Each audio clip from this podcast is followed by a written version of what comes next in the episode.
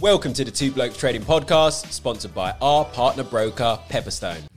Rory, how you doing? Ken, good. How are you? I'm good, man. Nice one. No, what are we talking about in this podcast? um, what we do? How to sell the rally? Yeah, I think that's a Sell the rally. huge topic at the moment. I think I I've just mean- seen it in the app. It's one of your favourite things to say at the moment. Yeah, Sell that's the rallies. I'm like a wee part. sell the rally, sell the rally. so I'm sitting on top of Ken's shoulder, just sell the rally. Yeah, so I mean, market conditions. I mean, the way markets are at the moment, it is about sell the rally. You know, selling the rally of those riskier assets, sell the rally of stocks. Yeah. it makes sense, right? It does, yeah. Uh, how would you approach it? I, first thing you want to do, you know, for most of the guys out there, just start to look at the charts and draw the trend line on. Mm. We were just looking at the Dow off camera there, you know, looking at um, Euro as well. You can always just see this trend line, the same trend line, going down with them all. And it's all about waiting until it comes up to roughly that area. Also, everything we're looking at here just in the chart now, it's all just lower highs. So whenever we come up quite close to the previous high, that's just when you're looking to sell. But it's also just then tying in the economic conditions around that. So just waiting for some data to come out and things. So maybe at the start of the month, for example, you might have data that comes out that reverses the the um the downward trend, and then during the whole month of let's just say October, you see price rallying higher and higher and higher. And what you're doing then is you see data at the end of the month, and you're just waiting for that data to come out. If it comes out negative, then you're just simply looking to sell. So it is just a matter of fact of having your technicals on, having patience, and then having the backing from your fundamentals. Agreed, mate. I always Okay. say so. Obviously, yeah, we'll, we'll, we'll, we'll dive in deeper with what you said, but I always say that look, the end of the day, like for example, right now we're, we're viewing euro dollar, and I want to show a couple of things in a moment, but the fundamentals is what's driving this to the downside. Like Yeah. you technical um, people that say fundamentals don't play a part, it's all technical. Shut your freaking gobs. what your the asset class that you're trading is being driven by underlying fundamentals. Like with euro dollar as an example, right? I've I I noted this all the way up here. So right, if we go right, right, right up here, uh, it is even probably before this, but here, look. ECB and FOMC divergence, dollar winning. Yeah. You know, the dollar has the edge over the over the euro because the FOMC has been more aggressive than the ECB. That has been the key underlying theme that's dr- sent this to the downside. Yeah. You know, so that's the first thing Yeah. that I'm looking at. You know, I'm seeing what the theme is. Yeah. Um, now, you know, and we had it before. If we if we look at the pound, I'm, I'm not going to get it up in a moment, but when we had the situation in the pound, you remember when obviously after the UK voted to leave the EU, Brexit, Yeah. Then the underlying theme was uh, was uh, Brexit, right? It was like now now we're leaving the EU, so it was a mess. So every rally that we saw for GBP was being subject to being sold, and pull up the chart, would would see it. Um, the rallies were just being sold for the pound. Yeah. You know, when all this mess with Theresa May, you know, Yeah. we had a bit of hope, you know, da da da da, but then it's sold. You know, Yeah. it just kept being sold, and that's what I mean. The fundamentals, firstly, are, are the key. Yeah. You know, I know, and you're always going to get it. People think that rallies are optimism. Sometimes rallies are just profit taking, and you have to remember that. exactly. You know, you have to remember every single thing you trade is a two way trade.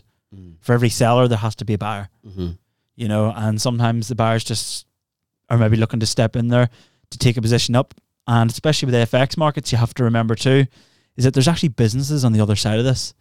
And whenever I worked for an international company, they used to sell mining equipment and cranes and things all over the world. They actually never cared what the dollar rate was. You know why? Because they just had to transfer money that day.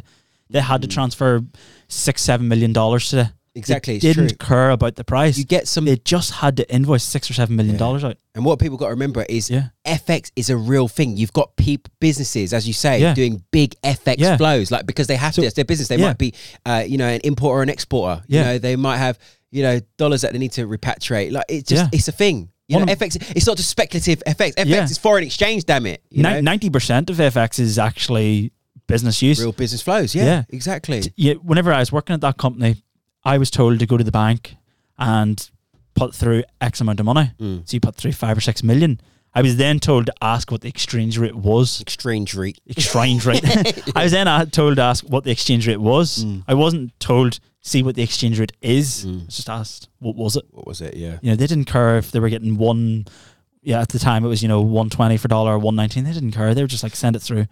Although they were with an investment bank, Mm. so we obviously got you know some of the best rates about. Well, just on that point, actually. So uh, for me, right, um, Yeah. years ago, back, well, through you know when I left uh, uh, when I was an analyst at RANsquawk, Yeah. I went to foreign exchange broking. Yeah. Um, so I worked my way up. Uh, eventually, I worked for quite a decent sized um, firm, Yeah. um, and I looked after.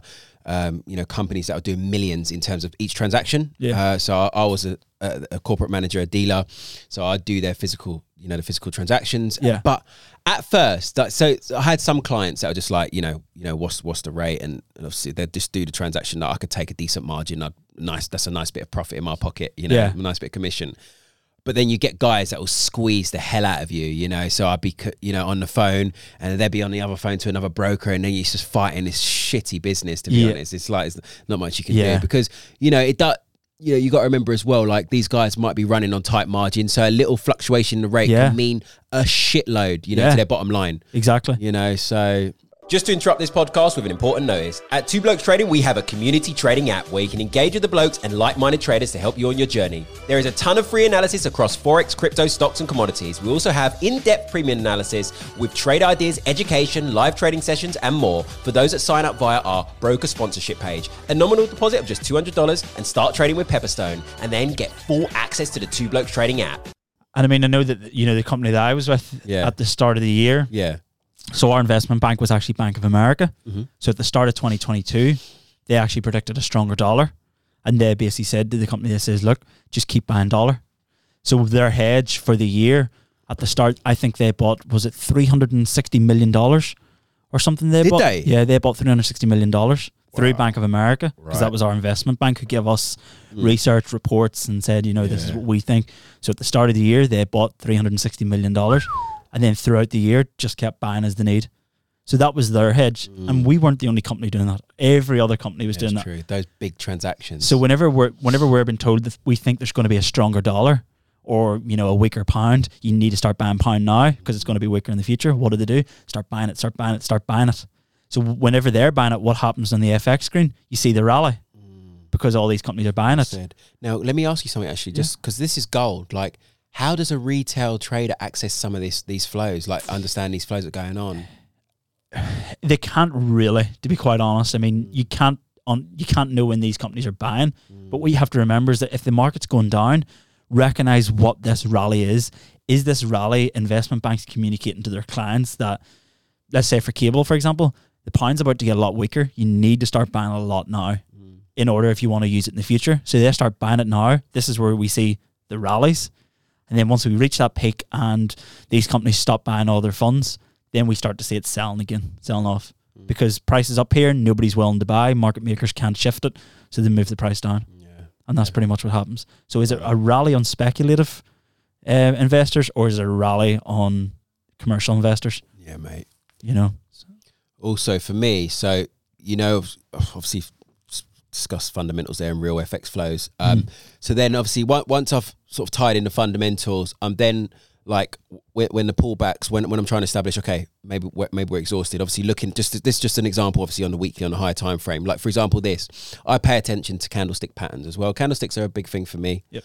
Like here, you know, for me, this indicates a bit of what's known as a, an evening star. You know, candlesticks that appear at the top of the trend to indicate that we're going to see a shift in momentum, mm-hmm. and it approached my zone. So we got a big zone here. If you just simply just looking left, most recently, you could see this previously was actually supporting a price before we eventually broke through that and it gave way. Yeah. So I knew, okay, look, we're coming up to a zone now where there's potentially previously active support is going to be supply. We've got an evening star uh, at the top of the trend, and now obviously I'm looking at the, and then I'm going to drop to lower time frames to see my entry to Yeah. see that pushing to the downside. You know, so those are things sort of technically I'm looking at as well. yeah. And it's even if we'll want to dive even further in, Yeah. you know, I think it's probably as far as I can dive. But Go on.